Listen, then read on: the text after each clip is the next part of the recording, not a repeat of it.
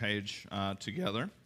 Uh, we are, as a congregation, reading through uh, the book of Leviticus now.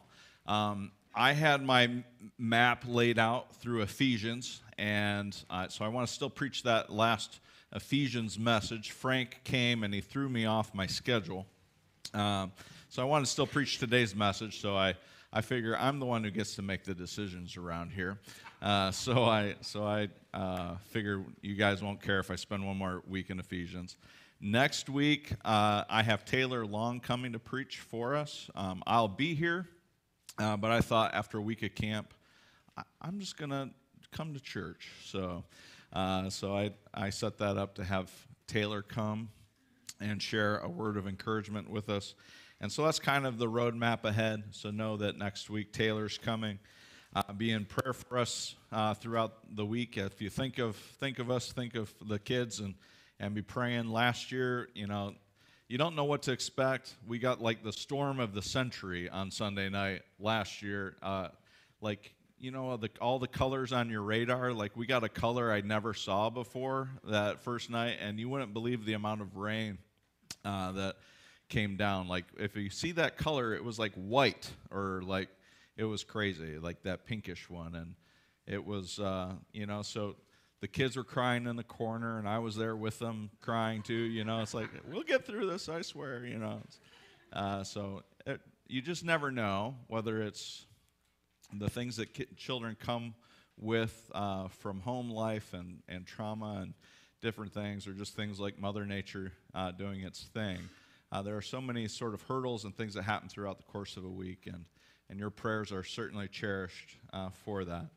Uh, so uh, today, this morning, I just I really want this to be a very encouraging message for you, uh, for all of us to know who we are in Christ. And we've walked through the different postures that we have in Christ. We are seated with Christ, who is who is seated with God, and we are there with Him, and all things are under Christ. We shared that we kneel before God our Father and we approach Him with confidence and freedom, knowing that we can go to God uh, in our prayers, knowing that we have access to our Father in heaven through Christ. Last week, I encouraged you that we are called to walk with Christ and to serve Him. We serve one another and we serve the world. Today, I want to speak with you about our final posture, and this the posture of standing. Uh, to open, uh, open our message on Ephesians, I want to actually read to you from some of the book of Ezekiel. Not a book that we often preach from very, very much, but I want to give you a picture. So, at the very beginning of Ezekiel, it says, In my 13th year, in the fourth month, on the fifth day, while I was among the exiles by the Kebar River, the heavens were opened, and I saw visions of God.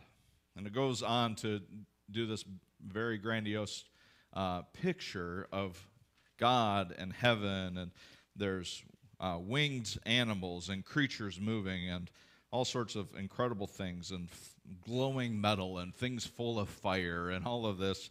And he says at the end of chapter 1, he says, This was the appearance of the likeness of the glory of the Lord.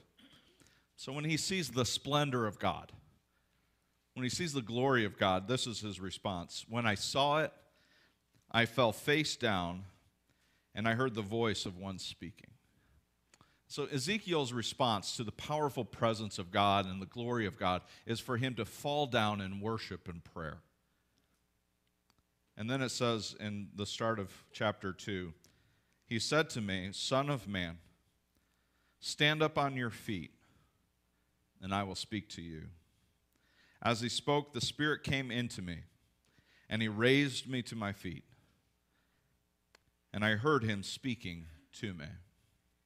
We've spent the book of Ephesians discovering the beauty and glory of Jesus Christ.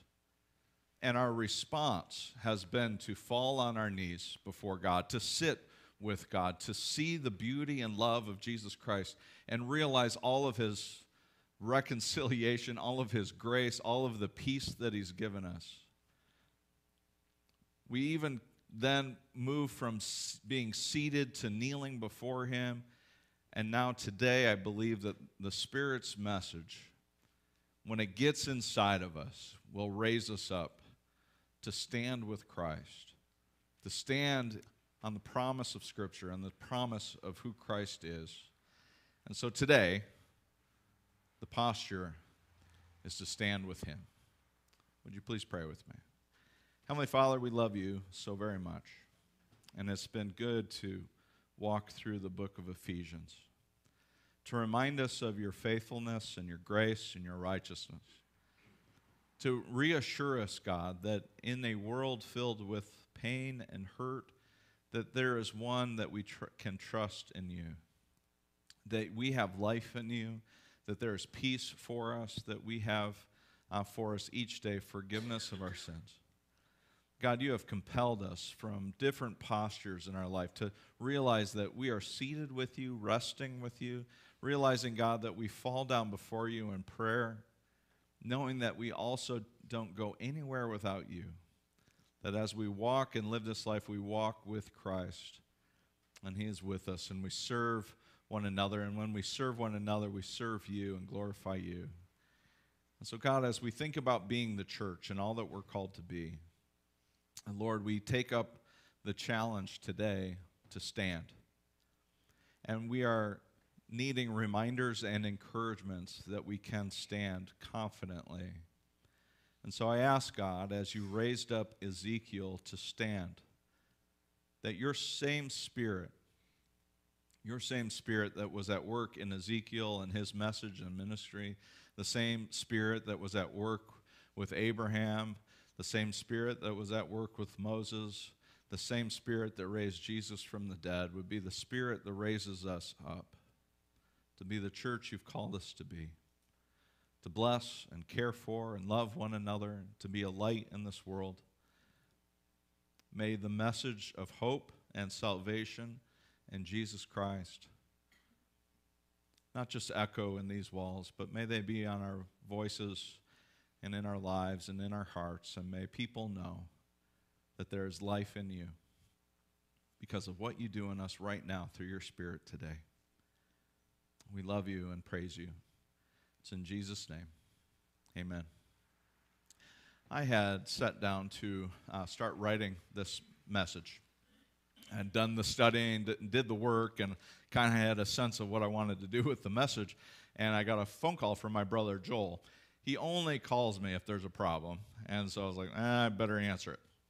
And, uh, and I'm really, really, really glad I did.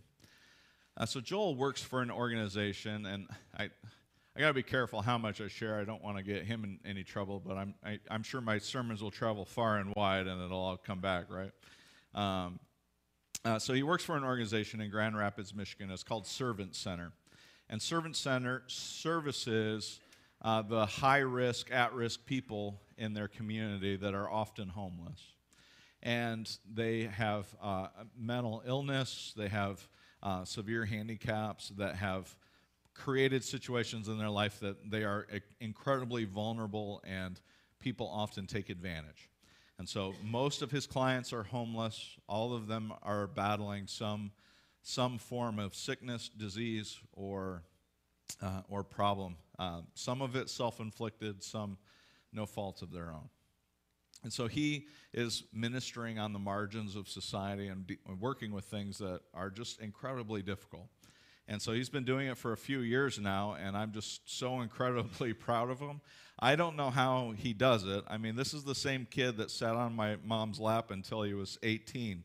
Um, so I'm always startled at his uh, ability to, uh, to navigate some of life's um, most demanding things and difficult things. So he called me and he said, I'm a, I need you to pray. I was like, Well, what's going on? And, you know, share with me what you can. And he said, Well, I have a client and uh, I have to go into his apartment again. I was just there. And uh, his, his client is schizophrenic and he said, I went to check in on him because he hadn't been getting his medicine. And so he's, a, he's his guardian, so he's responsible to help get him his medicine. And so he's, he's like, I, I, I went in to go find him, and uh, people have taken advantage of him to the point where there's six, seven, I don't know how many people living in his apartment, and half of them were strung out on drugs lying on the floor. And he said, I have to go in and get them out. And, uh, and so I said, well, that, that definitely seems like something we need to pray about. And he got some help and he got some support, and he went in there. And I just, I was just taking time to pray with him. And I just said, well, let's, let's definitely pray and I had just been studying about the armor of God. And I thought, you know what? I think that I just need to pray and remind Joel that he's going into this situation with the armor of Christ enveloping him. That he can go and be confident of who he is in Christ and face these circumstances. By the time he got back there, he said that one of the people had OD'd and they were dead on the, on the floor. And he was able to get uh, his client out safely and solve some of the problems that were going on.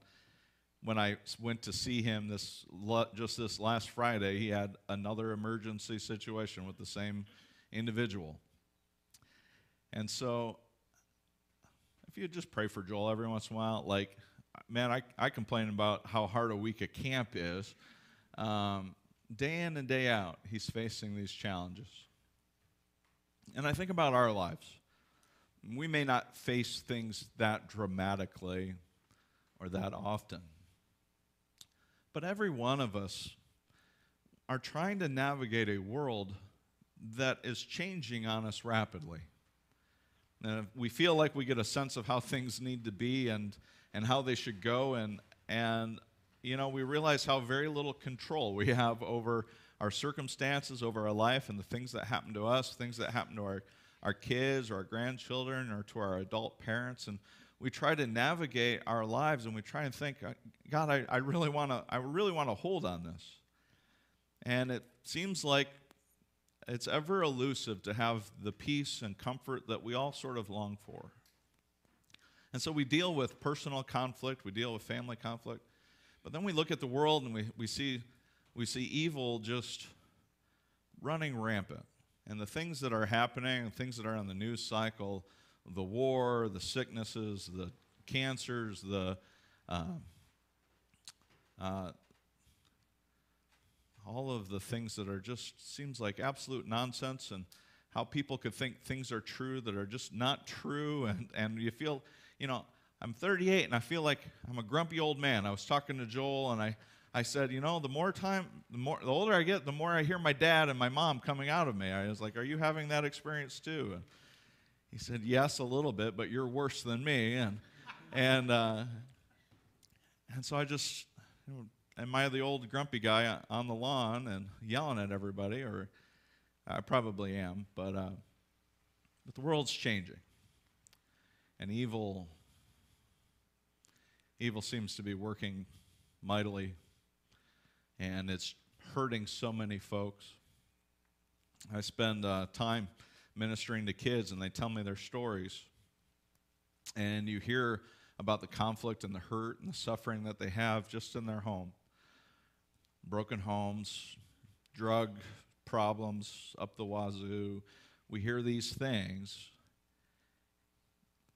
and what do we do?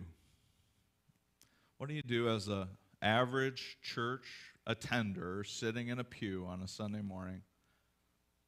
What do you do?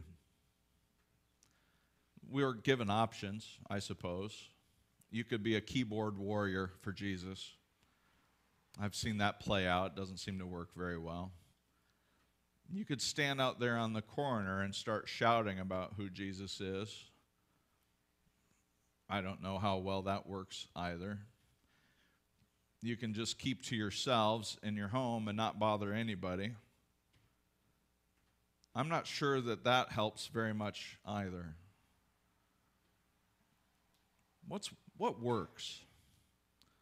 What works to face the devil's schemes and the evils that are in the world? What, what actually helps?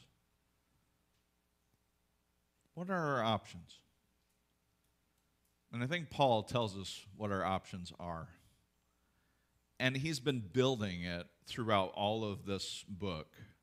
And I just want to remind you again our journey and the outline of Ephesians. The outline has been that we would understand our posture in Christ. And it's when we're seated in him that we realize that Christ is, under, is in control. The world gets a lot easier to deal with and understand when we, under, when we know who's actually in control and who actually has won. How much pressure releases off of your shoulders to fix everything when you realize it's Jesus' problem? He's going to handle it, and He's faithful and good. And that's a good reminder here while you're sitting down with, uh, with fellow Christians and friends. But what happens when we're in the hospital? And what happens when uh, there's you know, a bad circumstance or a thing that happens and you're just kind of like in a whirlwind? Uh, today I was flustered and I was trying to get everything ready. I thought I had everything ready for camp to go, but I, I don't. Turns out I don't.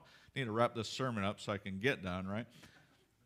And I was like in a frantic, like I was chilling out yesterday, man. I was in a good mood. I was like, man, I'm all set for camp. And I woke up this morning like, man, I'm not all set for camp. And uh, the air was just so crisp and cool this morning. And I just needed to sit down. And I had that sweat brow thing going on because I was stressing out. And I just needed to sit with Jesus and rest with Him and realize He's in control. It's God's week at camp, it's not mine. And how many circumstances in your life would just be solved if instead of frantically trying to fix problems, you would just sit with Jesus? That you would sit with Him. And usually, the sitting down, I end up talking to Him, and I realize that the right posture is to fall before Him and kneel before Him and worship Him and, and praise Him and thank him for what he's done. And then and then i'm willing to serve and walk and do what i need to do because i know that he's with me in what he's done.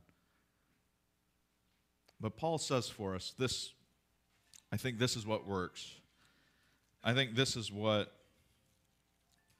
when we think about the world and the problems and the struggles and everything that we face it's ephesians 6.10 that is this sort of guiding word and comfort to us to say that we can be confident in who we are in Christ.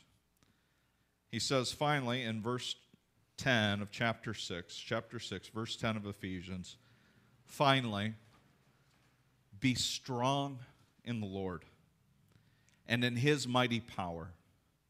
Put on the full armor of God so that you can take your stand against the devil's schemes. For our struggle is not against flesh and blood, but against the rulers, against the authorities against the powers of this dark world and against the spiritual forces of evil in the heavenly realms.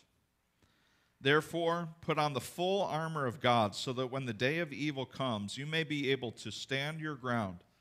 And after you have done everything to stand, stand firm then with the belt of truth buckled around your waist with the breastplate of righteousness in place and with your feet fitted with the readiness that comes from the gospel of peace. In addition to all this, take up the shield of faith, which you can extinguish all the flaming arrows of the evil one. Take the helmet of salvation and the sword of the Spirit, which is the word of God, and pray in the Spirit on all occasions with all kinds of prayers and requests. With this in mind, be alert and always keep on praying for all the Lord's people. And pray also for me that whatever that whenever I speak, words may be given so that I will fearlessly make known the mystery of the gospel, for which I am an ambassador in chains. Pray that I may declare it fearlessly as I should. When we consider our position in Christ, we realize that we stand in Christ and we stand not in our strength, but in the strength of the Lord. This is God's armor encompassing us. It's Paul's words taken from Philippians 4:13, uh, the, you know, the one that we hang on our wall and rip from context when he says, he says, I know what it is to have plenty and I know what it need, is to be in want. you know, Paul, of all people, he can tell us he can tell us that I can do all things through him who gives me strength because Paul, he's been shipwrecked and Paul's been in prison and Paul has been poor and broken and suffering. He's been lonely. He has experienced great suffering and pain. And he says, I have experienced great blessings in my life. And no matter what circumstances I face, I know that I have strength in Christ no matter what I face. And I think he's saying that for us here again, and he says it all over the place in all of his writing that we have strength in Christ. Sometimes I feel like when I put on the armor of God, I have to do all of the fighting. But when I put on the armor of God, I realize that God's fighting the battle, that God has won the battle, that God is the truth. God is what gives our armor its power.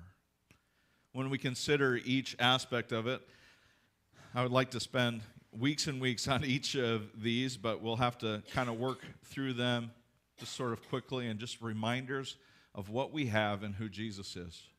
It starts with truth, that God is truth, that it's all held together with a belt of truth. We live in a world now, for the last 50 years, we've been hearing a message that truth is relative. We've seen where truth being relative has gotten us. But there is a steady, firm, true line running the course of history, and that is that Jesus Christ is Lord and Savior of the world. There is no greater truth. Pilate himself, he says, What is truth? to Jesus in front of his face. If you don't see Jesus' truth there, friends, we need to keep the baseline the baseline, the cornerstone the cornerstone, the foundation the foundation, and it's Jesus Christ. He's the one who holds all of it together. He's the truth, and all truth comes from Him. In a world where the devil schemes and his play has always been for us to doubt the truth, doubt in who we are and whose we are, let the gospel of truth of who Jesus is be what holds us together. Then uh, the next uh, is Christ's righteousness is given us to share with the world. We have the breastplate of righteousness. It's what guards our hearts, it guards who we are. When we speak of righteousness, we need, not, we need to understand that righteousness is both the sort of right living and the obedience of the commands, but it's also this designation of your being made right and holy with God. That when Christ looks to us and what we wear around us is not, is not the, uh, we don't wear we don't wear the, the culmination of all of our good deeds. We wear the culmination of Jesus' ministry and his righteousness and his goodness. We wear him. We are clothed in Christ. And so we go into the world knowing that we hold justice and mercy and kindness and grace and forgiveness and love, and we carry that with us wherever we go. And so you might be wondering, what, what do I do with this? How, well, I don't want to be the, I don't want to be the jerk on the corner shouting, Jesus is the truth, and all of you else are going to hell. But if we don't wear the righteousness of Christ, then the hypocrisy pours forth and our proclamation of Jesus being true, and they look at the falsehood of our lives. We need to bear the love and mercy and righteousness of God on our, on our lives. And so be righteous and kind and gracious, gracious, and carry with you the clothing of Christ and his mercy and kindness that goes with you. Proclaim truth in love. Proclaim it with grace. And let the world know of Christ's love for them. We are armed with good news. There's sometimes I spend with time with Christians and I wonder, do you are you aware that Jesus brought good news, not bad news. The more time you spend with some of the folks, all you hear are the bad things. There's good news. And your feet bring the good news to the world. And the good news is that God has broken forth into the darkness and he's brought the kingdom of light and the kingdom of God has come in Jesus Christ, who's our king. And you get to share that with the world that there is a kingdom that's far greater than any kingdoms we've experienced here. There's a king who is far more righteous and far more good and far more worthy of our praise and adoration and allegiance. And so we give it all to King Jesus. And we give all of our lives to him, and we make that known.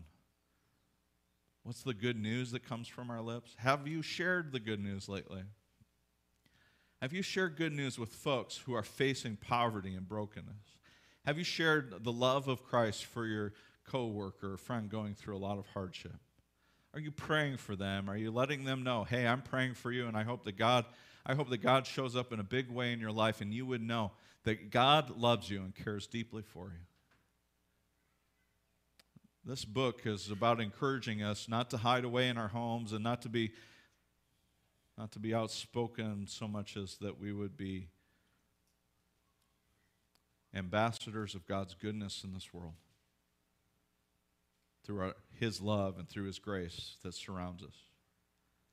You are armed with God to go against the devil's schemes that's scheming away and the darkness that's seems like a tidal wave at times. How do we, you know, it's like you think of uh, Typhoon Lagoon in Florida, you know, the big wave that comes crashing in. You probably have never gone there. It was the greatest thing ever when I was in fifth grade, and it was like, Typhoon Lagoon? Yeah, yeah, yeah. And there's this huge wave comes crashing in, just knocks you flat. But how much easier it is to stand there when you have your dad holding you. When we think about the armor of God, let it be that we have Christ's strength holding us firm that we have His righteousness, that we have His truth, that we have His gospel, the same gospel that Jesus preached repent, for the kingdom of God is at hand, is the same message that we preach, further validated with the resurrection of Jesus Christ and His ascension.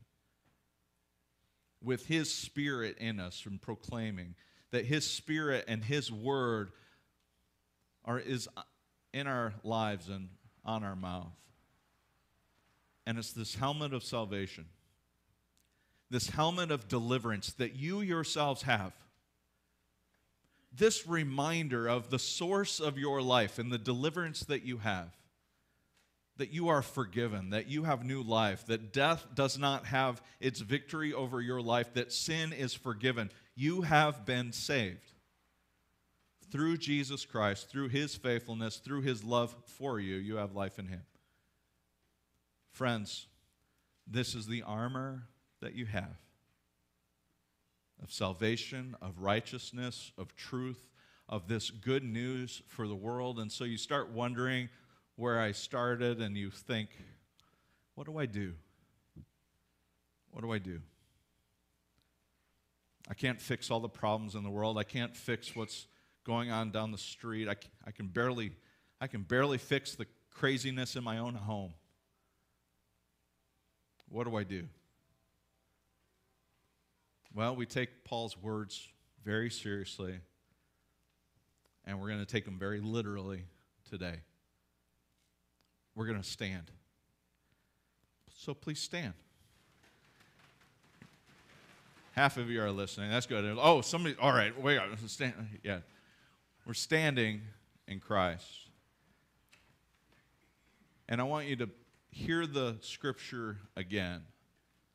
And we're going to close with Paul's prayer. Because here's what it is what do we do in this world? I think we start standing for Jesus again. Man, he's gotten a lot of bad publicity. People have forgotten how good he is. But you know how good he is. You know how good he's been to you. Would you stand for Christ? Would you stand with Christ? Would you stand in his mighty power? Uh, I'll read over the train. Finally, be strong in the Lord and in his mighty power. Put on the full armor of God so that you can take your stand against the devil's schemes. For our struggle is not against flesh and blood, but against the rulers, against the authorities, against the powers of this dark world, and against the spiritual forces of evil in the heavenly realms. Therefore, put on the full armor of God so that when the day of evil comes, you may be able to stand your ground. And after you have done everything to stand, stand firm then, with the belt of truth buckled around your waist, with the breastplate of righteousness in place, and with your feet fitted with the readiness that comes from the gospel of peace. In addition to all this, take up the shield of faith, which with you can extinguish all the flaming arrows of the evil one. Take the helmet of salvation and the sword of the Spirit, which is the word of God. You wear the faithfulness of Christ. No matter what evil comes, no matter what slander is said, no matter what hardship comes, Jesus' faithfulness is greater than it all. You stand in his faith, he stands with you. Let us pray. Heavenly Father, we pray now in your spirit and on all occasions with all kinds of prayers and requests. And so, Lord, we are alert and we always keep on praying for each and every one of us, Lord, all of the Lord's people, for not only our church, but every church in our community and churches the world over, Lord, we pray. We pray that whenever we speak, that we may speak words of Christ and his love, that we may fearlessly make known the mystery of the gospel, for which we are all ambassadors, for which we are all servants. And so, God, help us today to take time to sit with you, to kneel before you and worship, to walk with Christ and to serve one another. And God, after we've served and loved and walked and sat and prayed, would your spirit lift us up? Would your spirit be what holds us together?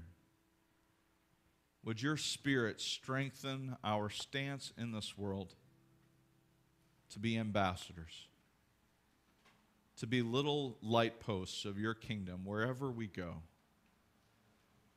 God, not so that we can bludgeon people with truth, but to bear their burdens of their brokenness, to share of your love to be a beacon of light and hope. God, would your Spirit help us to stand and stand firm, always and forever. May we know of your love and your grace today. We praise you and thank you. It's in Jesus' name that we pray. Amen.